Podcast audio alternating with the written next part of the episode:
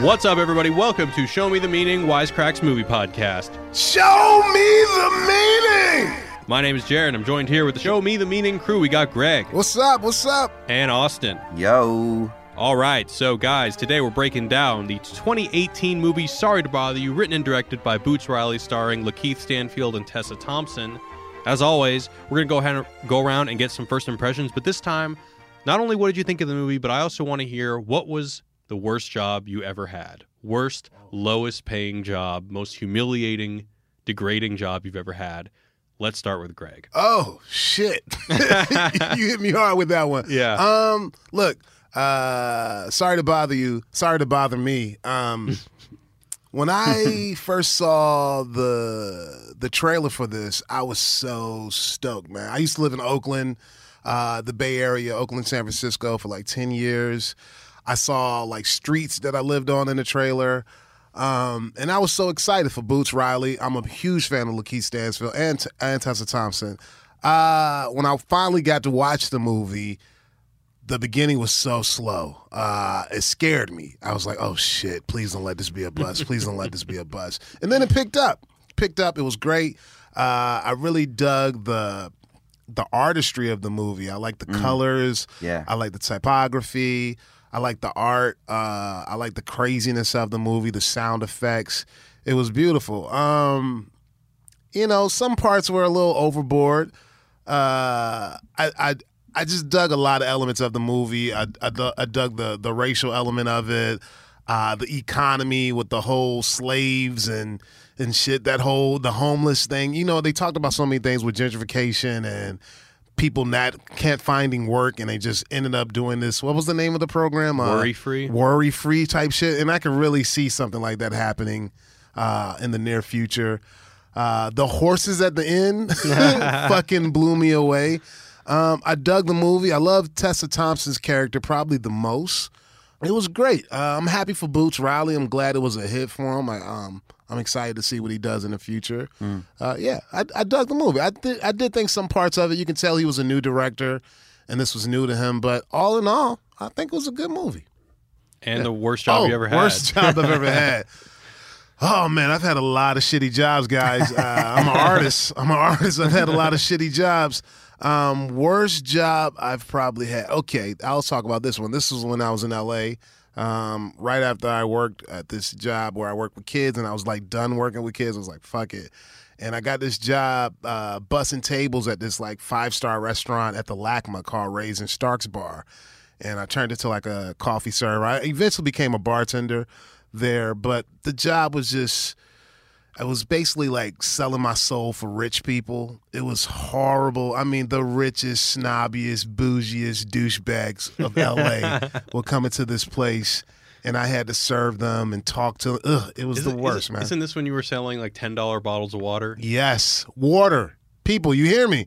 The world. $10 bottles of water. If I'm not mistaken, there was a menu of waters. Yeah, we had a water sommelier, people. Oh, it was, Jesus. we had diff- yes, Jesus. It was the worst place ever. It was soulless, and uh, yeah, that's the worst job I've ever had. Sorry for being so long winded. Oh no, no, not at all. All right, Austin, what'd you think of this movie? I mean, I'm always long-winded, Greg. So please take the air out of my sail. Um, I, I, I'll be honest. I feel totally ill-equipped to talk about this film after one viewing. Um, it's one of those films that, to me, just has layers, and yeah, I want to like sit there as a nerdy academic and break down those layers and think through them. I think I think it's theoretically extremely dense and e- extremely accurate in its depiction of political economy.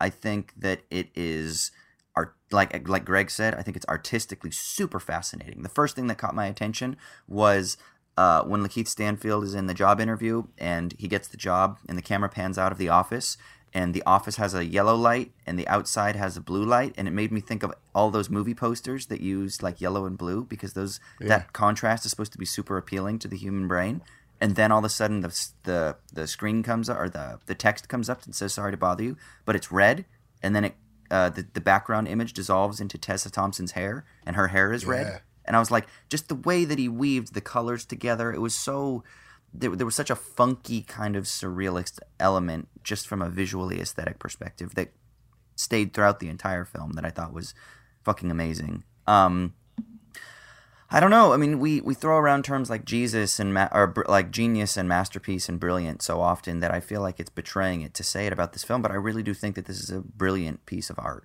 and uh, I Oh, just awesome. found it Dope. so fascinating. And I because I know could me and Alec were hyping it. endlessly, You know, Me and Alec were hyping it hardcore to you, knowing that you study political economy, and I was like, Austin, this is basically political economy, the movie. So we didn't overhype it. It didn't. We didn't ruin it for you with too much expectations. I mean, and you guys, and then all of you know Twitter and left Twitter, and like I follow Boots Riley, and I've actually engaged with him about trying to get it out here in Australia because it didn't have Australian Oh, distribution. Finally, it does now. Um, and I'm going to another actual screening in a in a couple of weeks called like a solidarity screening. It's like a bunch of lefties out here that are gonna go and watch this film together. And so it's it's finally got distribution. So I was hyped to see this fucking movie. And to be honest, it's still it's so hard to live up to those expectations, right? We've talked about that before, but it actually exceeded it because I kind of sat there after I watched it and I was like, I just want to like ponder and let this wash over me rather than go on to the next thing to consume, whether it's a bottle of ten dollar water or whether it's like uh, you know looking through YouTube and reading comments uh, on the film or like reading articles on the film. I wanted to just kind of sit with it for a little bit. Um, I thought it was fucking brilliant. I really, I really do think so. And and I actually agree with Greg. I think you can see some elements where I'm kind of like, okay, where how is Boots going to grow as a filmmaker? You can see some elements that I felt were a little bit choppy, but literally every single one of those elements to me doesn't even matter because it was so bold and so well crafted uh, as a total piece that I am kind of anything that for a second I was kind of like, like that kind of sus- like cut me out of my suspension of disbelief. Uh, it's forgiven and I can pass over it all. So, um, and the worst and job I ever worst had, job ever. I was a telemarketer in downtown. Oh wow! With uh with a bunch of black dudes from Crenshaw, and my boss's name was Flip, and he sounded like he kind of had like a really like raspy, gravelly voice, and he put on a white voice on the phones, and Oh, so did wow. everybody else in the office, and uh. I remember we used to experiment with different voices and shit like that to see what our response was, and I used to do like Australian accents and shit like that just to see how the uh, people on the other end would respond to like a foreign person calling them, or if you know, like my buddy Robert would, he was from Crenshaw, and so it was like if he would talk just in his normal cadence, would he get a different response than if he put on the white voice? And it it was interesting to see the difference. Wow, I had no idea this film would be that relevant to you. yeah, dude, I'm not gonna lie, like it was fucking crazy, man. it was Yeah. crazy.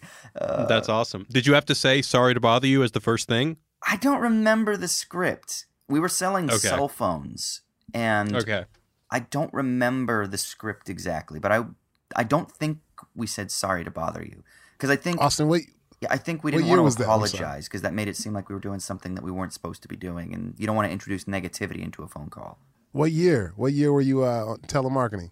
That must have been 2003, 2004, right at the Okay. corner of Wilshire and Crenshaw. At there's like Oh, a man. big like consulate building there. It's actually right down the street from LACMA.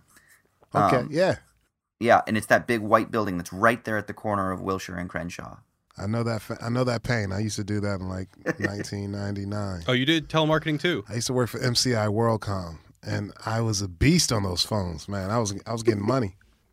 Did you put on a white voice? Did I put? I didn't put on a white voice. I put on like a speedy, like a speed voice. Hey, how you doing? This is Greg Edwards calling from MCI WorldCom. Oh I'm just my here to give you a let you know that you're paying about three ninety five an hour, three ninety five a phone call to call anywhere out of the. I guess I did put on like a a whitish, it is a little bit. It is a little bit. white speedy voice. But yeah, I made some money, man. Yeah, That's awesome. Yeah. Oh, God. All right, we actually got uh, Ryan uh, s- send us a voicemail. So guys, if you guys if you guys want to send us a voicemail with your thoughts on anything that we do, uh, 213-534-8807. So let's go ahead and hear what Ryan thinks of this movie. What up, Wisecrack? It's Ryan, your host, and I'm not here at the. Um, hold on. What up, Wisecrack? So he it's your fucked up. boy and host Ryan here with my review. I'm sorry to. what up, Wisecrack? It's Ryan, your boy here. I couldn't make it to the podcast today, but I still wanted to give my uh, thoughts. I'm sorry to bother you. So I was so freaking pumped up when I saw this trailer. It looked like just my kind of movie, just a freaking party movie with weird transgressive stuff in it. And the whole uh the whole guy uses white voice on the phone, uh, you know, as David Cross's voice just looked freaking awesome and like a really cool social commentary. Then I saw the freaking movie and I really, really didn't like it. Mm. And it pains me to say that because, you know, this is it's the one movie of the year with giant mutant horse penises in it. And you would think I would like that movie. I really wanted to. I tried so hard.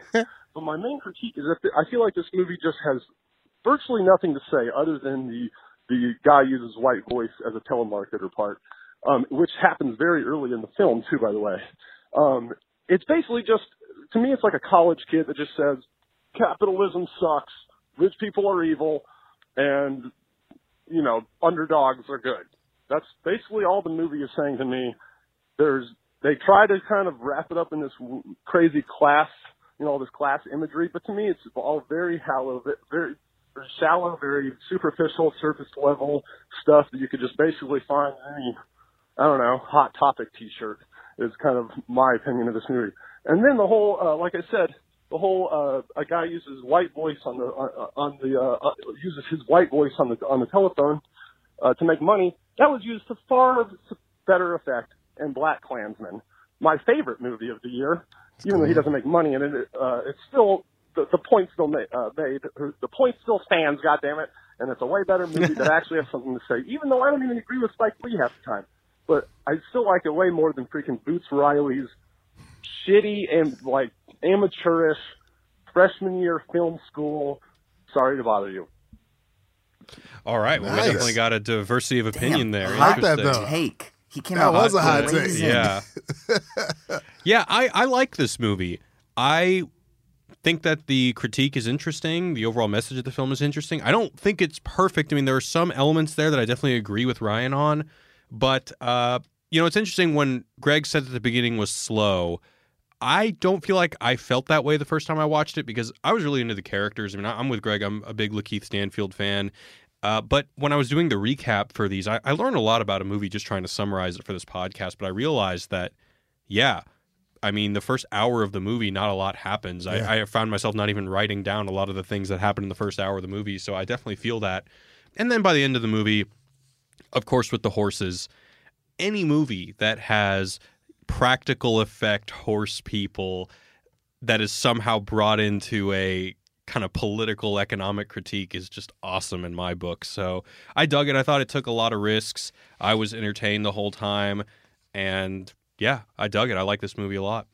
All right, guys. So, uh, once again, if you guys want to leave us a voicemail, it's 213 534 8807. You guys got good jokes, good insights, whatever you want. Uh, but anyway, let's go into a recap of this movie. So, Cassius Green is four months behind paying rent to live in his uncle's garage with his girlfriend, Detroit. In order to make sure the bank doesn't foreclose on the house, he gets a low paying job at a telemarketing company where he meets Squeeze, who's trying to organize the workers to demand more. Once a coworker gives him the tip to use his white voice, Cassius gets promoted to a power caller, which he soon finds out sells slave labor for a company called Worry Free. Now that he's getting paid, he's able to save his uncle's house and move into a better place, but he has to turn his back on Squeeze's union efforts. Frustrated with Cassius's lack of solidarity with his friends fighting the telemarketing company, Detroit has to break up with him. Cassius continues to rake in so much money for the company that he gets invited to the CEO of Worry Free's party while Denver hooks up with Squeeze after her art show. During the party, Cassius meets with the Worry Free CEO, does coke with him, and accidentally stumbles upon Worry Free's newest experiment half human, half horse hybrids that will exponentially increase labor efficiency and profitability at Worry Free. Thing is, men are turned into horses with something that looks a lot like the coke Cassius just snorted. The CEO pitches him on being an undercover rebel in the emerging human horse society to control and temper any revolt. Cassius gets on television's most sensational show to leak that Worry Free is making horse human hybrids, but instead of inciting outrage, Worry Free's stocks surge.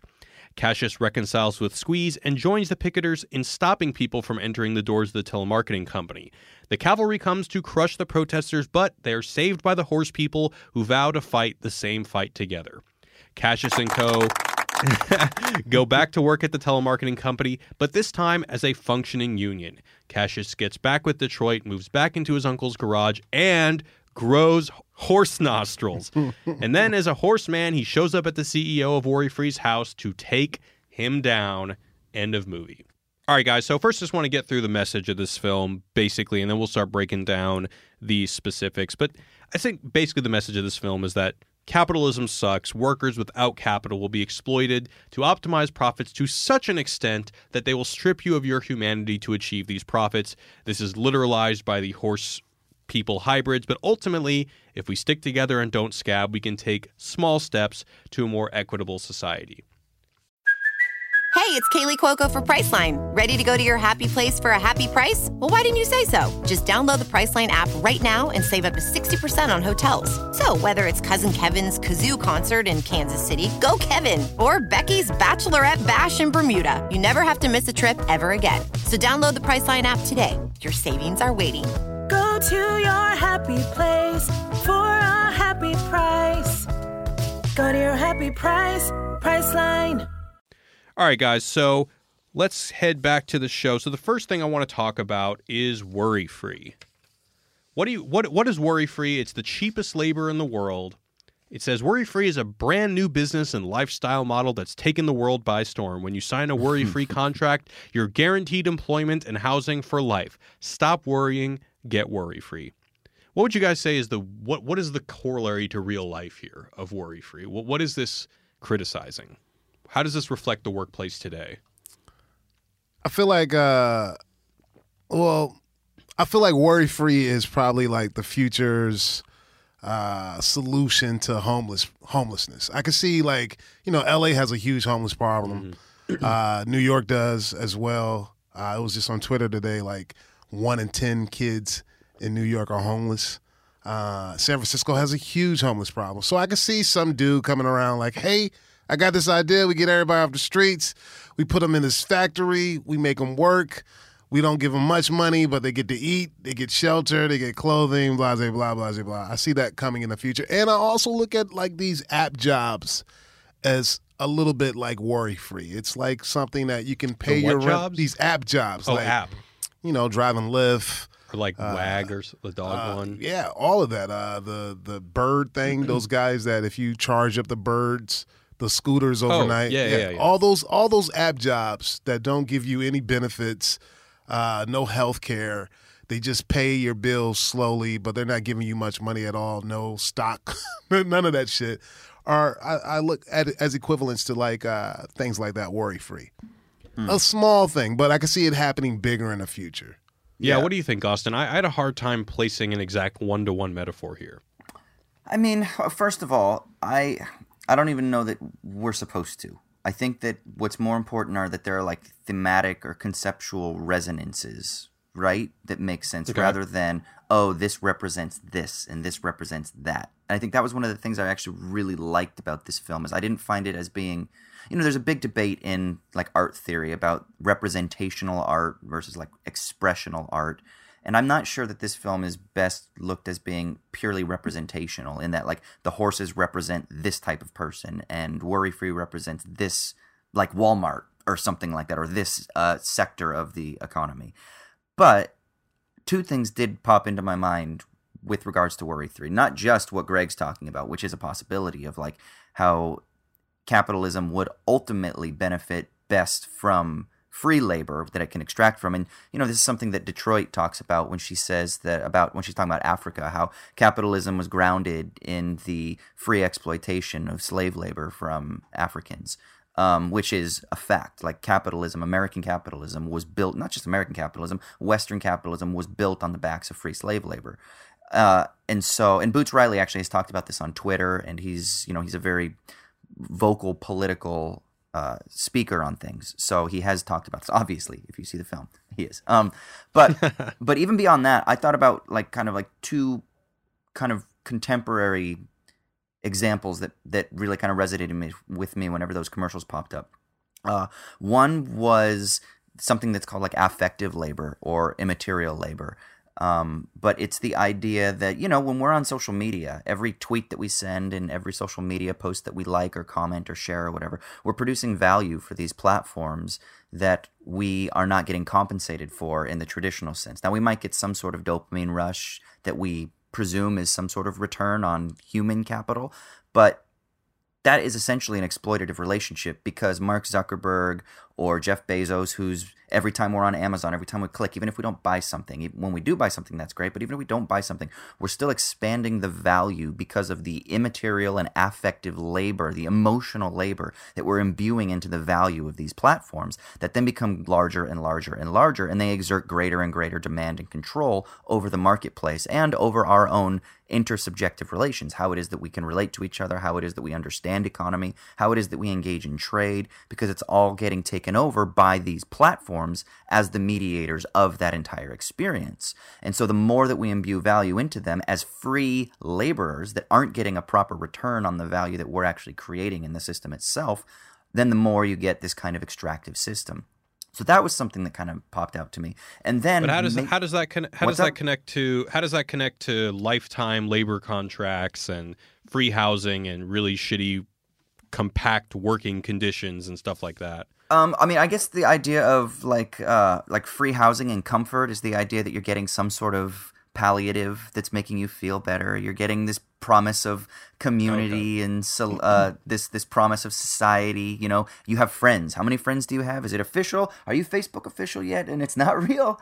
you know, you're not Right. really you don't really exist if you're not on Facebook or whatever. And it's this promise that somehow social media or that these platforms are producing some sort of social value. I mean, we are social beings. We need social connection, and social media uh, has has taken a very large role in our society as kind of offering the promise of being the conduit for social value. So I think that would be the idea is that you're getting happiness, you're getting joy, you're getting comfort, you're getting uh, community from these things and it, it literally is an investment. I mean, Freud uses this word of cathexis, which is this idea that you're emotionally investing into an object or into a loved one, right? So when that loved person or when that loved object disappears, dies, whatever, that's part of the reason why you experience heartbreak is because literally a part of you is taken away.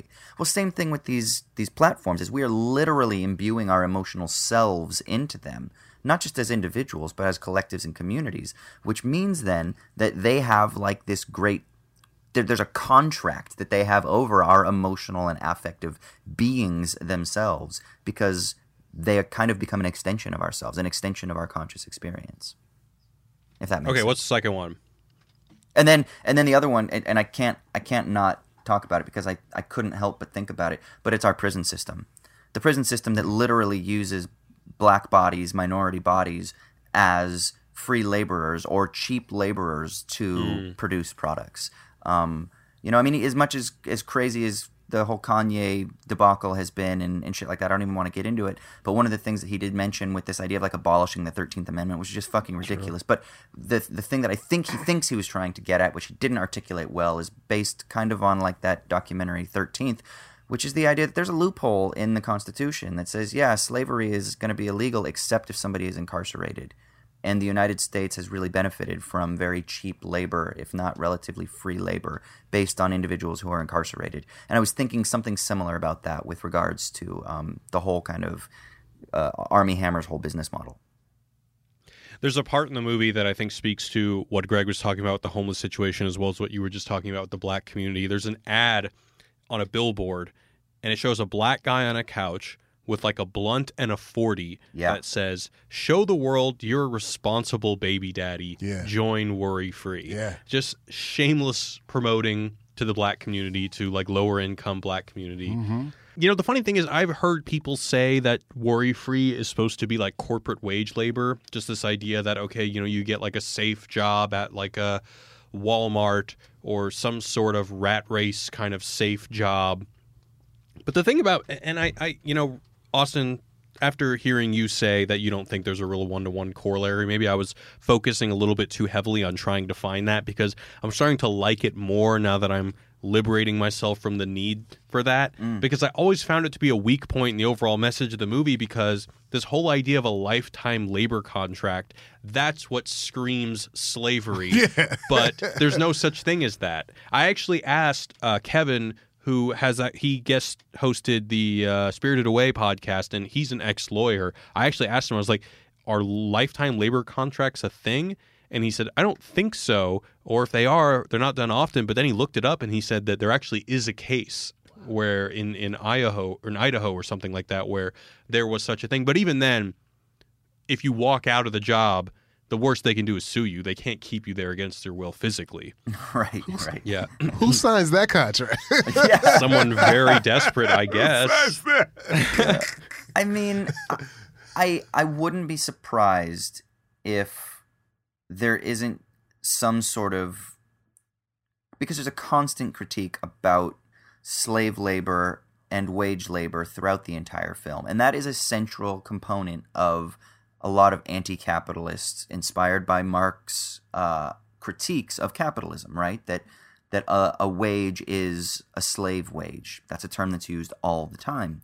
So I wouldn't be surprised if this is sort of um, like a, a rhetorical intensification of that as well. Um, that it could be. That's like, oh, even your, you know, 40 hours a week at minimum wage at Walmart is basically equivalent to this. And as, you know, more, a greater sector of the economy or of the workforce are working these types of jobs, then it kind of, this is what it's like. Like, this is a, a rhetorical, conceptual, or thematic representation of that. That could be, but Yeah, I, guess I'm just saying if you're criticizing capitalism, it's it's a you're making the case not very good on your end if the this the company that you're creating to represent the evils of capitalism has people sign lifetime labor contracts because nobody does that and that's also i mean that's a significant distinction Unless he's saying that if you exist under the conditions of capitalism, you essentially are signing a lifetime labor contract because you can't not work outside of the capitalist system. And therefore, when you go into the labor market, when you are born in the United States, when you are born in the UK, when you are born in France or uh, Australia, you are signing a social contract with a socioeconomic system that is a lifetime contract that you can't not abide by because if you don't work, then you starve. So there is an element of that that could be there as well. Um, and, and I think that that's that, that's why I think it's probably better to not view this as like a one to one representation, but Yeah, yeah, yeah. more of like a thematic conceptual resonance. But the movies, the movie is very prevalent to the Bay Area. It's very because if you see what's going on in the Bay right now, it's it's so expensive to live there. Like, uh, you you need a job, and like one of those forty hour shitty telemarketer jobs is just going to keep you on that wheel. You know, of just hustling. His car had those numbers on it.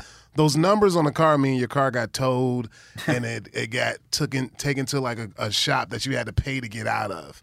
It's it's the the Bay Area has this rat race, especially for broke people. Not even broke people, like just people that are like college kids or like artists. If you're there, you are struggling like shit. So I can see one of those. I can see a factory like that helping people out in the Bay. I can see somebody like, hey, you might have been low. You might have been done for rent for like four months. You don't have any bread. You got this girlfriend. You're trying to keep up with everybody else. And I can see somebody looking at that commercial like, oh man, this could, you know, I could, I could see myself doing this and, and looking at it as a good thing. You know what I mean? Right. The the Well, Area is yeah. really horrible right now with its uh this the the wealth disparity right now. It's, it's people that that are making so much tech money and people that are just Yeah. at the bottom of the barrel. And more to, more to Austin's point, like these tech people who are not only making a shit ton of money, but also making it harder for other people to live. They're not creating fucking shit value. Yeah. You know, like ugh, whatever. Right. I'm such Well, a technophobe. Yeah, I mean, I think again, if we take everything that we've said so far into consideration, and then we think about what what's so interesting about this film at an individual level is the individual pressures that Lakeith Stanfield, I forget what's his fucking character's name again. Cash, Cassius. cash, Oh, is fuck! How do I forget Cassius? Duh, he constantly says it when he's on the phone. Cash. Um, what the individual pressures that we see that I found it was so interesting. Now I can't really speak, obviously, to the black experience, so I'm just merely parroting things that I've heard other voices that I that I have read speak about, right? But the pressure to kind of look at that, like Greg was just saying, and saying, "Fuck, man, I've got to pay my bills. Uh, my uncle's gonna lose his house. Uh, my girl's gonna leave me. Uh, I've got to be a good baby daddy. Whatever it is that the pressures from the outside system are kind of imposing upon you, and you've got to be like, I need to go and do something so that I can somehow overcome." the limits and the restraints of these material conditions. And you see that he, that's what I thought the first hour of the film, that's why I thought it was so interesting. Because for me, it was all about that, like looking at how is he going to navigate the unionization at his work with the pressures of being a black man in America that also are like, hey, go get your money. And he's got to go get his money. And is that a bad thing that he's going and getting his money, even if it's to the detriment of this like unionization, if he becomes a scab? And then there's that interesting, the racial and individual pressures that sort of uh, have tension with the collective class pressures. And I thought that that buildup was so interesting in light of the other larger socioeconomic system that we've kind of already hinted at. And that was, I thought, super fucking fascinating as it unfolded because it's like, yeah, you got to go and do what you got to do so that you can fucking eat you know and, and that's another thing one of my criticisms of this movie is that i guess maybe i'm a little bit cynical but i just think that any of those other characters any of his friends if they were in the same position as lakeith and they got that that power caller uh, come up they would take it. Yeah. you know what i'm saying? Like that I, I just don't buy it that he really made this horrible mistake and he really was being morally bankrupt while everyone else was a saint. I, I just don't buy it. Well, that's, I Um, think that's one of the, the best parts of you know just Boots Riley is just showing that that uh that crab barrel crab kind of mentality of like you you're getting out and everybody else is trying to pull you back in, even though you're getting out on some fraudulent shit. It's it reminded me of like the Kaepernick thing. You know, like uh Colin Kaepernick is kneeling and he's he's not getting paid and all these other guys all these other brothers in the nfl some of them are kneeling and some of them aren't some of them are like yo guys fuck this i finally got out of the hood i'm getting my I'm money not- you I'm know not what doing I mean? anything that's gonna fuck with this money. Yeah. exactly and so it's the same thing it's like look we should be all together on this and then and, you know some guys are like nah man i'm getting my money i hear you i hear what you're saying Right. i feel what you're saying but no, I'm getting my twenty million dollars this year. You know, like, and I, and I understand. I'm going It's a- full it's a- Equisapien to get my hundred It's- million. yeah, it's a rough place to be in. I totally Yeah. understand. All right, we got a, I got a ton to get through, so I want to uh, head to the next topic. I want to talk about the telemarketing company. Now, the first thing I want to talk about is one of my favorite characters in the whole movie, Diana DeBauchery. Oh yeah, Yeah. Kate It looks like debauchery. It looks like debauchery. uh, so there is so there's one line that she says that I really want to hear Austin's thoughts on, and there's some interesting things about here. So let me just read what she says. She says. I'm your new team leader, and I know you're going to look at me and say, Is she a manager? I'm scared. Is she going to treat me like a series of motorized appendages? No. That stops now. You're not employees to me. You are team members. We're a family. You know what that means? I lean on you. You lean on me. There's a synergy. You can feel that energy. I know you can. And the funny thing is when she's saying, Can you feel that energy? I know you can. She's like doing this like awkward white girl dance move kind of thing. And so this is so Rebecca just wrote a script for this video that came out two weeks ago on escaping the system, and she talked about two theorists named Boltanski and Chiapello and how they talk about how modern management culture is kind of all about giving you the freedom of creativity when in reality you're doing still doing the same job. It's really just a way to s- squash rebellion. It's like we get this nice lady up there, she says that you're family, but really all these things that she said that you sh- that you should not be scared of, like treating me like a series of motorized appendages. She's still treating you exactly Totally. like that. Yeah. yeah. And, and I I thought that was really cool. And this next quote I think is really interesting, and I'm sure Austin's going to have a lot to say about it. Hmm. So look, he- you you already know what I'm going to bring up, don't you? Is it a bit about but when she talks about capital? It is. Yeah. Yeah, so she's so Lakeith after that whole spiel, Lakeith is just like, "Does that mean we get paid more?" And then she and says, she's like, "No, capital means something like- different nowadays." She says, "No, but what is capital? I would argue that social currency is more important and don't take it from me. Take it from the news, take it from the media, all kinds of media. Media is changing. So is capital." So, before you go Austin, I want to let you this is what it means to me. And I really like this part because I really hate the idea of how of social capital because I hate the idea of elevating people socially based on their race, gender identity, or creed because I think it's just a way of maintaining the, maintaining the status quo while giving them empty charity.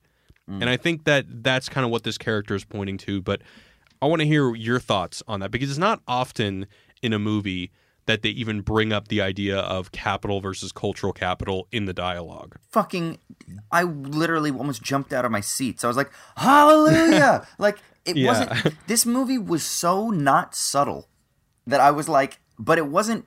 It didn't feel pedantic at the same time. You know, like I agree. I, I could feel like someone could watch it and they'd be like, "Oh, it's a little heavy-handed."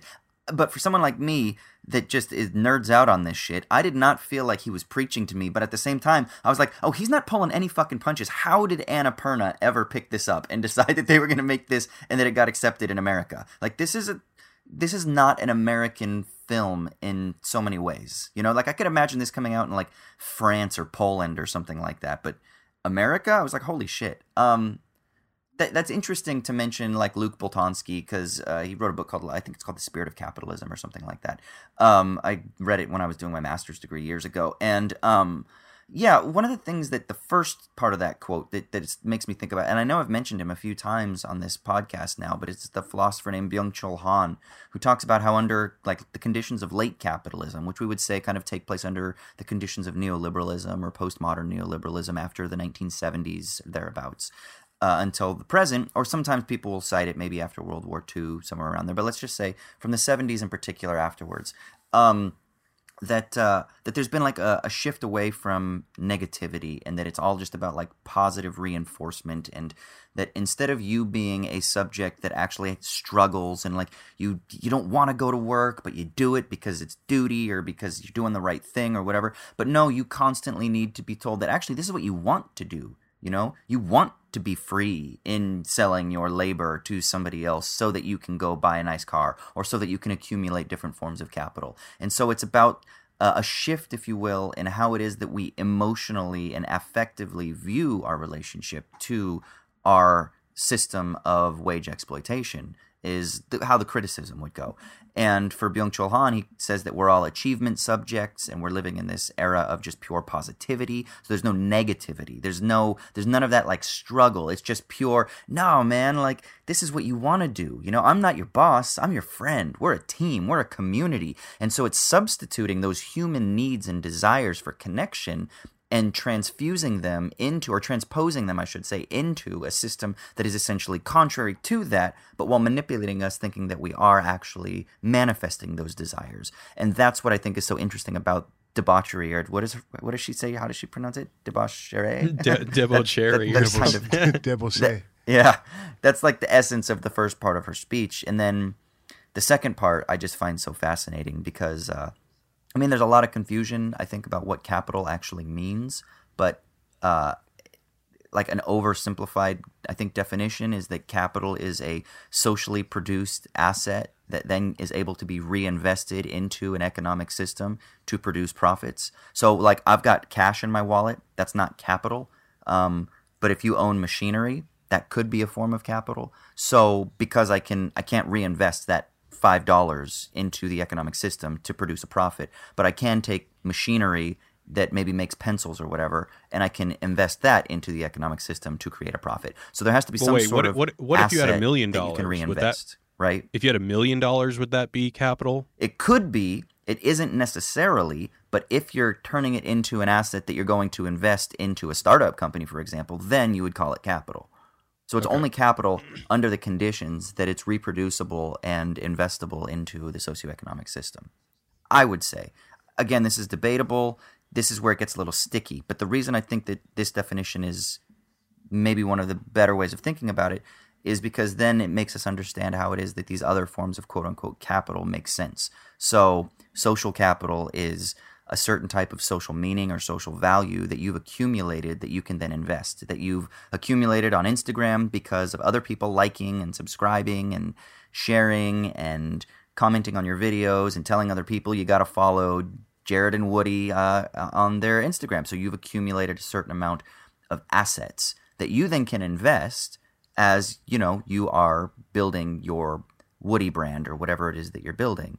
So it's a socially produced asset that has to be reinvestable. So a million dollars could be capital, but it's not necessarily capital. Like if it's just sitting in a fucking treasure chest, it's not capital. So, but would you agree with me that she brings this up? She brings the idea that capital is changing just to basically say, like, oh, you don't need money. There's other stuff that's meaningful in right life. Which is really insidious. It's like oh don't Right. worry. You don't need a better wage. As long as you get more followers on instagram you're happy because that's the capital that you need. So in But in- economic in- in terms your they refer to this as human cap- capital. And human Right, in- capital is the idea that uh, it comes out of the chicago school. And uh, the idea of human capital is this idea of um, you know you basically build your own capacities through education and through building skill sets and maybe today through having a social media following and you can use those things to invest back into the economy to get a proper return on your investment but the problem is is what type of return on investment are you getting are you getting money so that you can eat and have electricity over your head no, you're just getting likes so that you can make yourself feel better by getting dopamine rushes. And so the question is, is that an adequate substitute for uh, the investment that you are imbuing with your emotional and affective labor? Uh, all right, let's talk about the guy with the eye patch. Why do you guys think the guy with the eye patch has his name bleeped out? Whenever he says his name, it So bleeps interesting. out. Right. There were a lot of little subtle things that they don't linger over, and I'm like, ooh, like that's why I said I want to watch this again. Greg, what do you think? I have no idea. Uh, it just made me. Yeah. It made me think about uh, Basquiat for some reason. You know how he crosses out words so people can uh, look into the word more. You know, it's almost like uh, he bleeps out his name so you just want to know his name more. You know what I mean? I I don't know. But uh, so for me, and then this kind of goes into the the next subject I want to talk about, which is race in this movie. But to me, it's there's like this stages. It's like first you get the white voice, then you don't even know when you're talking in the white voice and when you're talking regularly, and then at last it almost like obliterates your identity because I think the guy in the eye patch is so deep in this system that colonizes blackness, and we'll get into that in a little bit. That it's like killed his identity mm-hmm. entirely is kind of how I read it. I can see. Yeah, I really like that. I mean, two things. I think first, I thought it was fucking hilarious how he's like, "Don't call me bleep, call me bleep." you know, mm-hmm. like even his casual name or the name that he corrected Cash with is the name that gets bleeped out. So it's. I thought it was gonna be like, "Don't call me bleep, call me." Like that was my expectation in that instant, and then he was gonna actually say the name, but it got bleeped out too. And I think you're right. I think there's something about losing your identity because this idea of embodying uh, the white voice, it's more,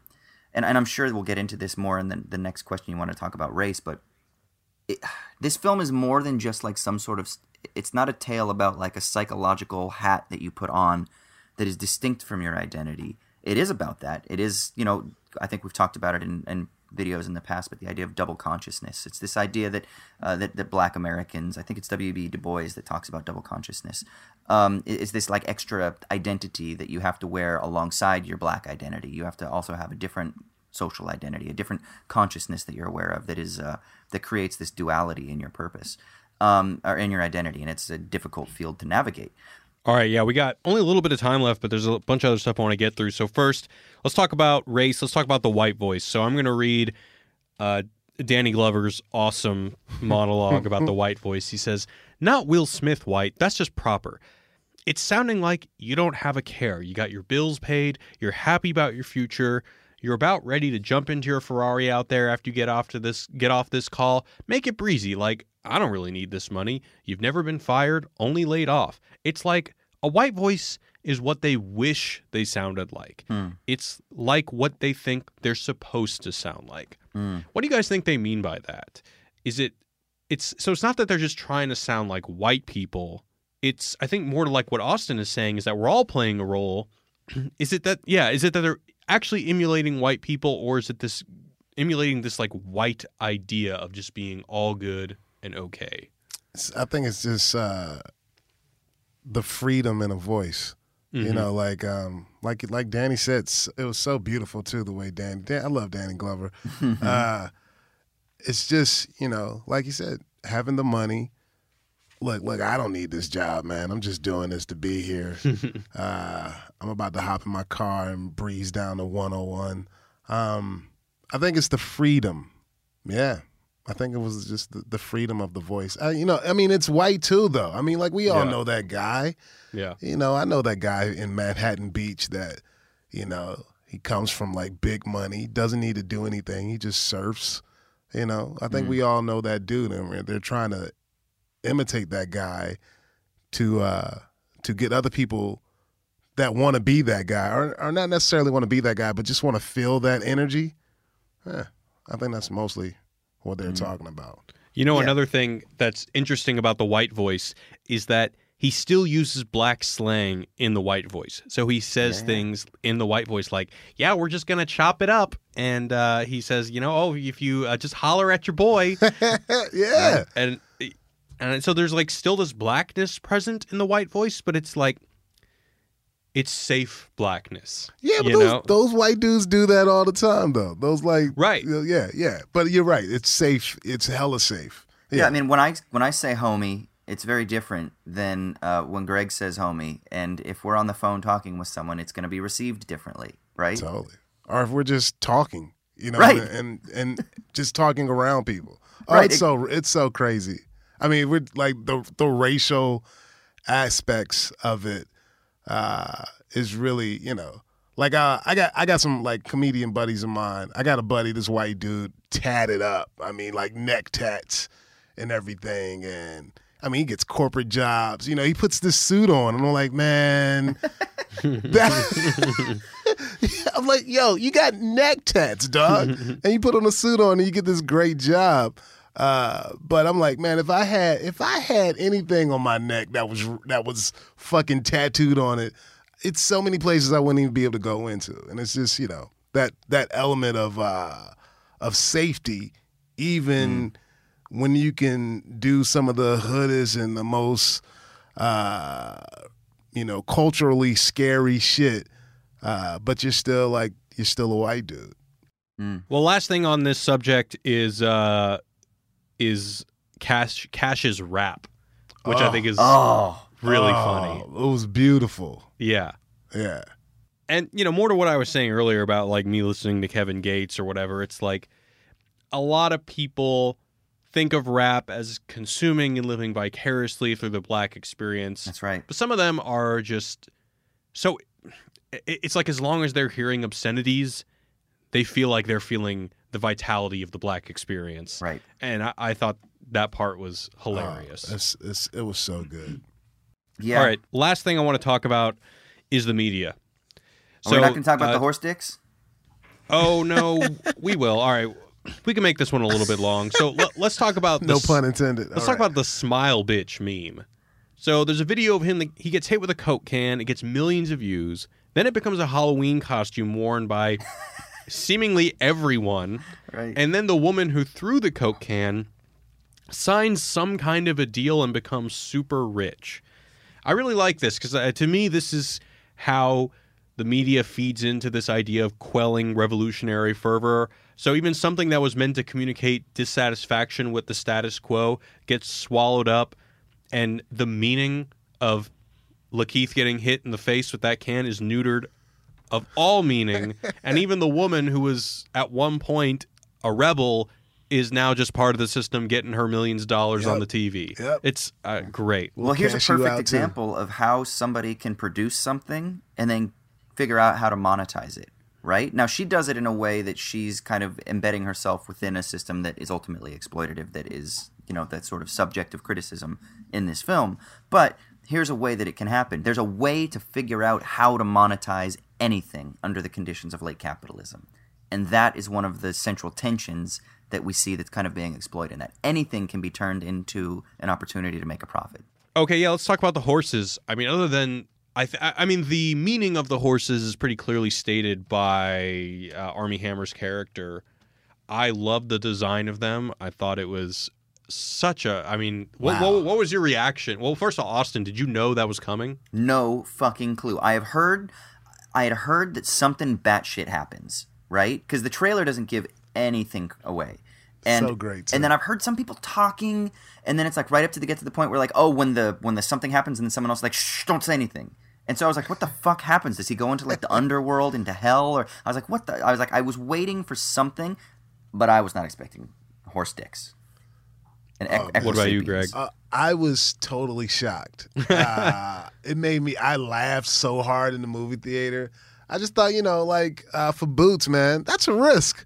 You know what I mean? That's Oh, a yeah. that's a huge risk. You know what I mean? To do that and the way they were, the way they were moving, it was it was kind of it was scary, but like, uh, and are they turning? They're turning people into big dick horses. Wow, take Yeah. slavery to a whole nother level, right? Um, but yeah, I thought I thought it was great, and it just made me. At that point, I saw it, and I was like, oh, I can't wait to for his next movie. I can't wait for a, a new Boots. Yeah. I mean, I know we're running long, and uh, it would be really easy for me to be super long winded anyway. For real, if people want to talk about this more, email us, hit me up on Twitter. But there's a psychoanalytic element to this that I think is so important to understand that I actually think is the most fascinating point about this film. That's a different layer that we haven't talked about. But it's this idea of desire and sexuality and libidinal desire, which isn't just sex, but sometimes it's even pre sexual, but it's like an investment, an erotic investment into the things that we engage in.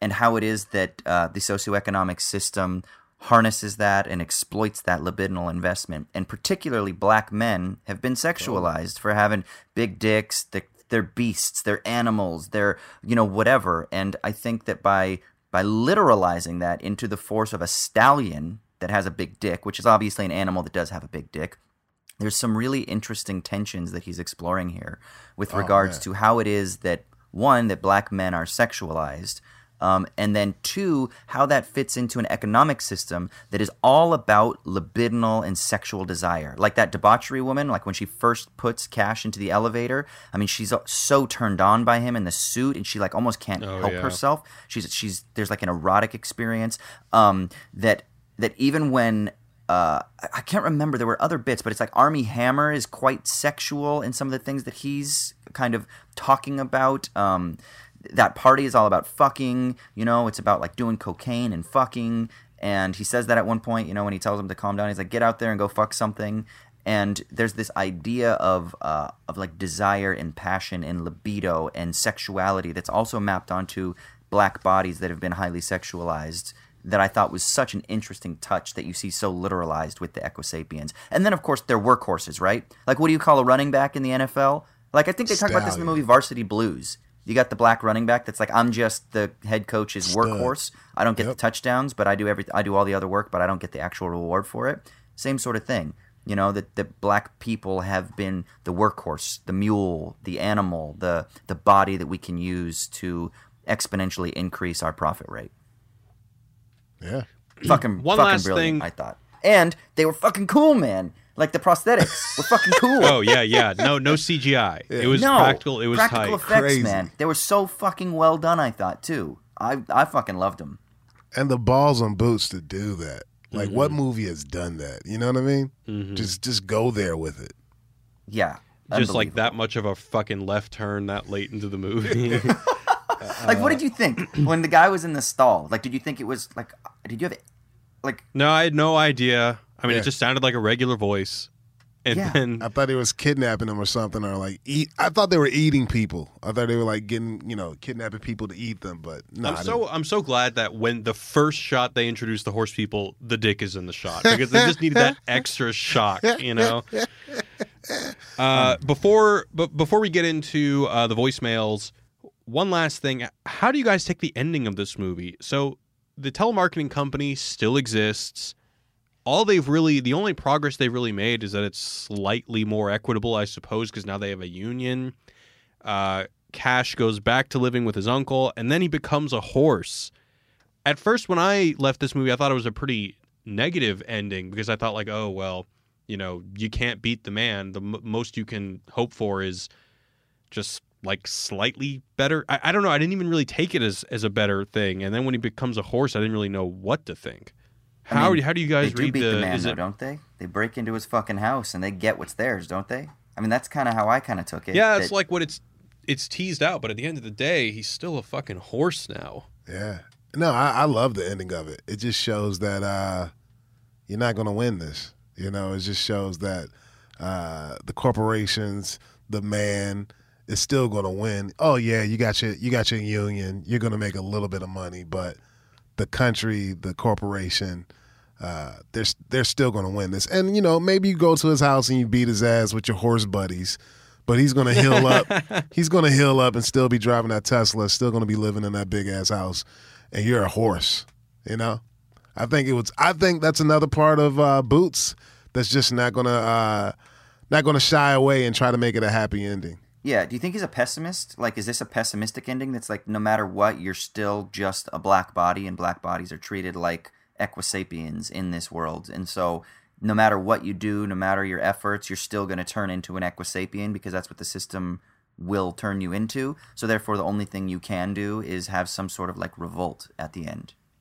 I wouldn't say pessimist. I would. I would just say, you know, realist. A realist. right. Yeah. Right.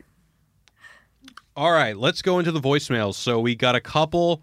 Greg, let's go ahead and play the first Oh, one. let's do it. All right. Uh, you want this one? The one with the dude? Uh, okay, Yeah. here we go. They say life is meaningless because everything changes. But what if the meaning of life is change? All I right. Love, I love that person. Who are you? I, I don't know who that person is. I hope they were either stoned or blackout drunk at like 2 a.m. when they sent us that. Sound like it. But Hey, can we play you- it one more if you are time? Yeah, let's play it again. Uh, you're my hero. Hit me up on Twitter, please. here, we, here we go. Here They say life is meaningless because everything changes. But what if the meaning of life is change? Jay, Jay, Jay, Jay. I got nothing on that, man. All right, let's that that. Thank you for the uh, the wise words. Call in again. Uh, what's the next? Let's hear the next one. Here we go. Hello, my name is Michael, and I have a question to ask everyone listening. So, you, along with everyone else on Earth, living or dead, have been invited to a dinner party. The question is, who are you going to sit next to, and why? Ooh. Okay, Greg. Oh, me. If you were at a dinner party with all people who have ever lived and died, who would you sit next to? oh, man. Um, can I get two? Sure. Um, you you got got one one person on each each side. side, right? okay, cool, cool. Um, I sit next to my grandma. Aw, I love my grandma. I miss my grandma. I was Yeah. thinking about it yesterday. I love that. And um, Now, if I don't say that, I'm gonna make me feel like a monster. I'm sorry, guys. I did it for YouTube. All right. Uh, and the other one, uh, man, I uh, fucking I don't know, uh, King Tut. You know, Oh. uh, maybe maybe two deep take cut. a ham. Deep cut. You know, you know, I want to see that 16 year old body. see how they got him good. Uh, yeah, probably that King Tut and my grandma. Austin, you got an answer? I mean, my mom, of course, because you know I gotta try to outdo Greg. Um, no, Oh, um, fuck. uh, I think I mean for sure Jesus, because I was raised Oh. in a Christian household, and then I've kind of had my conversion in and out of, and so I want to know, like, all right, dude, tell us what the real deal is. I want to know who are you. What do you think about all this shit going on today? I'd want to sit next to Jesus on one side. And then I think a really super hot chick on the other side that was like really into me. So I don't know who she is, but Nice, that would have to be the other one. So Okay. because then because then I get spiritually fed, and then like hopefully I can have uh, like a fun night, maybe doing some fed. MDMA and like get naked on the other side. You know, the answer I have, I feel like, is more of what I would expect Austin to say, but I would want to sit next to, on one side, I would want to sit next to Marshall McLuhan because I want him to tell me what he thinks about the age of the internet because he was prophesizing about how TV would change the way that we think and communicate and all that stuff. So I want to know what he has to say about the internet.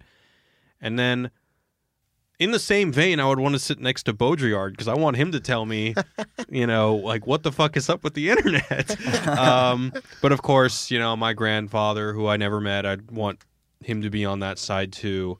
Uh, so yeah, that's another good answer. I mean, the problem is, is there's so many people, right? I could I could literally list a thousand people. I'd love to sit next to Sartre. I'd love to sit next to I'd love to sit next to Abraham Lincoln and be like, hey man, you actually said some pretty racist shit. Do you realize that Oh, people like hold you up as being an icon and shit? And then hear like, what does he actually think about things? I'd love to sit next to thousands and thousands and thousands of different people. You know. Um, it, it's such a hard one to be honest. When you live in LA, another thing is that you learn quickly that you don't want to meet your idols. That's so, like another on the thing, one yeah. hand, I'd like to sit next to Mozart, but he could be a dick, Uh, man. he probably was a dick. Yeah. Probably is a dick right now. yeah. Yeah. Can and I ask you guys- cool is like the image that you have in your mind, right? You meet them and you're like, oh, they're kind of short and nerdy and dweeby. They're not like this cool superhero that they play on TV. So that's always tough. Yeah.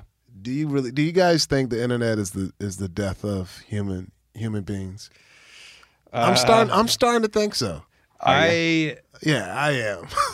you know, I recently read Austin. I I don't know if you're going to like this or not, but over my vacation, I read Steven Pinker's Enlightenment Now book. I'm not going to Uh, like which this. I, which I didn't love the book, but I did like, I did like parts of it, and, and and for someone like me who is such a pessimist and who is such a technophobe who hates the internet, it was nice having someone try to convince me that modern life is good and that it's way better than it was thousands of years ago. Having said that, um, I don't know the internet. Yeah, I mean, there are some good things about it. We can't discount those, but I do not think human beings were meant or take meant out of the question. I don't think that it's good for them to be able to communicate this rapidly and at this rate. I think that uh I just yeah, I, I think that so much of what we're dealing with today, like even the whole culture war, I think that's really just a pathology that has been inundated on us through social media. Mm. is it just the communication, or is it just the act? Or, or It's is it? communication and it's anonymity. Yeah. Oh, but what about so much access to knowledge? That's Like- good. Is it always good though? I'm like, I'm, I don't. I maybe the access to knowledge without working to get it. You know, like back in the day, you at least had to find it. hmm You know, you at least had to look for it. It's Yeah. just the I can just type in somewhere and boom, and then half the information you gotta know if it's actually correct. You Yeah. know what I mean? I, I just don't. Can you don't know. imagine 40 years ago if someone says like, "Oh, what was you know, they just ask you some trivia question and you have to, oh, I have to go spend 2 hours at the library figuring it out whereas now you literally just type it in and the answer bam immediately." But I Yeah. respect the person that had to look for it for two hours because you, Of course. you really wanted to look for it. You looked, for, you probably found the right book. You probably didn't find all this bullshit about Barack being Malcolm X's son. You know what I mean? Like, and it gives you patience and Well, like- work ethic. There's there's an episode of uh, How I Met Your Mother where they're all sitting around at the bar, and I think they'd say like, "Oh, in 2009, if we had this conversation before Google, and then in like 2014, if we had the same conversation." I can't remember what it was, but it's something like they're sitting around and they're like, "Oh, how tall is the Empire State Building?" And they get into like this four hour long fight because they're they're trying to figure out how tall the Empire State Building is based on what they remember in school, and this person's an architect or whatever. And then they fast forward to like the same thing in 2014. All you have to do is be like, "Oh, hold on, let me just go to Wikipedia," and you Google it. And they were kind of bemoaning this idea. And I think there's actually something really interesting in the criticism about how, you know, we don't get to like struggle with each other in conversation anymore and be like, what does this mean? And, and we can just instantly access information. However, at the same time, I was hanging out with some friends last night and they were asking me if I'd ever seen these fluffy chickens that they have in Australia. And I said, I don't even know what you're talking about. And they pulled up a picture immediately on their phone and it made my life a little bit better because now I've seen a picture of a fluffy Australian chicken. True, true. And that's amazing. And now the world is so. better. Now that he's seen you a picture of fluffy chicken. I mean, I, I, I do think it's a it's a there is definitely a good with it, but a part of me is like, uh, this is this isn't good. Yeah. part- I just see like, I mean, this is right now, guys. Think about all this access we have in 2018, you know, and we're we're so young. I mean, this country's so young. The world is so young. Uh, I just I don't I don't see any good coming out of this as human beings. We're not we're not good enough. We're not a good enough species yet to deal with what we've created. So there's this, there's this great joke in The Hitchhiker's Guide to the Galaxy that Douglas Adams makes, and he talks about this thing called the Babel fish. Uh-huh. And the joke, I I don't remember it verbatim, but he says that the Babel fish was one of the most revolutionary inventions. Basically, the idea is you take the fish, you put it in your ear, and it allows all languages to be immediately interpreted and that people can communicate. All communication barriers are broken. And Yeah. the joke was that it's simultaneously the most revolutionary thing ever created and also the most the thing that wrought more destruction and harm and pain on the universe than anything else. And he weaves the word words together to make it a much better joke. But I always remember that one because to me, that's the internet. That's the internet, baby. Yeah. Yeah. Well, on that positive note, we're going to sign off. yeah, we're all fucked. And by the way, the world's going to be destroyed by 2100 because of climate change uh, or climate breakdown anyway. So fuck it, right? Yeah, true indeed. Have fun. Well, we're going to have a great big party. By the way, Greg and I and Ryan and Alec is actually flying in. We're doing a live show on the 26th at 10 p.m. in LA. If you're in LA and you want to join us, hit up the Wisecrack Twitter. There's more details there. And if you guys want to send us a voicemail, it's 213 534 8807. Uh, Greg, where can we find you on the internet? Hey, you can find me on Twitter at Greg the Grouch. Uh, you can find me on Instagram at Greg Comedy, and my website is gregcomedy.com. Check me out.